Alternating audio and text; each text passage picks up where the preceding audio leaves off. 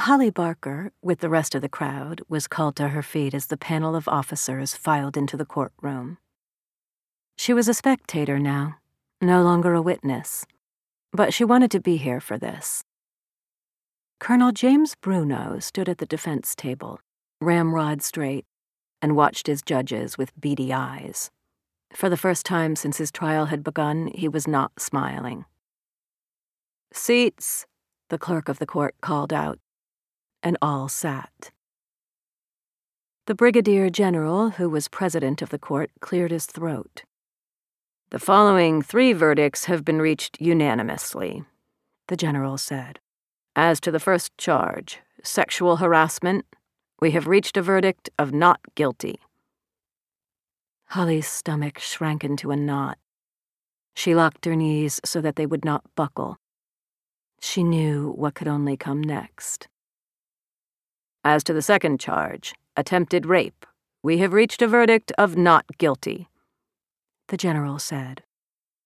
And as to the third charge, conduct unbecoming an officer, we have reached a verdict of not guilty. Yes, screamed a woman in the front row. Holly recognized her as Colonel Bruno's wife. It was the first time she had appeared in court. Colonel Bruno, the general said, you are restored to duty. This court is adjourned. Holly made her way slowly through the crowd, ignoring the reporters who were demanding her reaction to the verdict. On her way, she came abreast of the young blonde lieutenant who had been the other complainant in the case.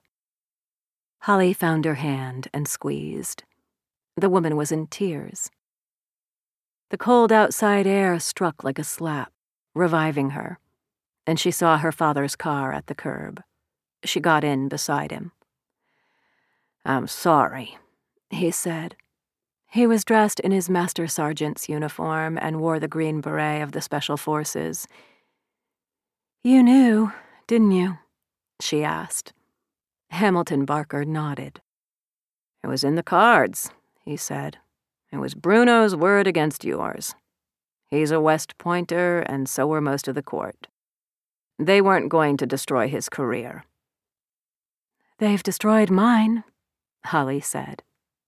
She could see the gold oak leaf on her left shoulder out of the corner of her eye. You can request a transfer, and they can't deny it, her father said. Come on, Ham. They'd never let me forget it. I'd end up in some unit commanded by a classmate of Bruno's, and I'd be repeatedly passed over for promotion on some pretext or other. Her father said nothing. I could get a job on a police force somewhere, she said. Funny you should mention that, her father replied. They sat in a steakhouse near the base the ruins of their dinner before them. The talk had been of Army, Vietnam, and Army, and Holly had done all the listening. She liked Ham's friend and old comrade in arms, Chet Marley. He was smaller and skinnier than Ham, but he had the same wiry toughness as her father, the same crow's feet around the eyes from squinting into the distance, and he seemed very smart. Okay, Enough of this old soldier stuff, Marley said suddenly. I've got a problem, Holly, and I think you might be the person to help me solve it. Tell me, Chet, Holly said. I'm chief of a 24 man force in Orchid Beach, Florida, and there's a gaping hole where the number two man ought to be. Don't you believe in promoting from within? Holly asked. I believe in the best man for the job, Marley said. Or woman, he added. You short of good men? I'm short of experienced men. Most of them are in their twenties. I've got one man who's 40 and has experience, but I don't trust him. Don't trust him how? Holly asked. He's a politician, and I don't like politicians. He thinks he should have my job, which is okay, I guess except he'd screw it up if he had it. Why don't you fire him? He's never given me any real cause, and he's connected with some of the city council.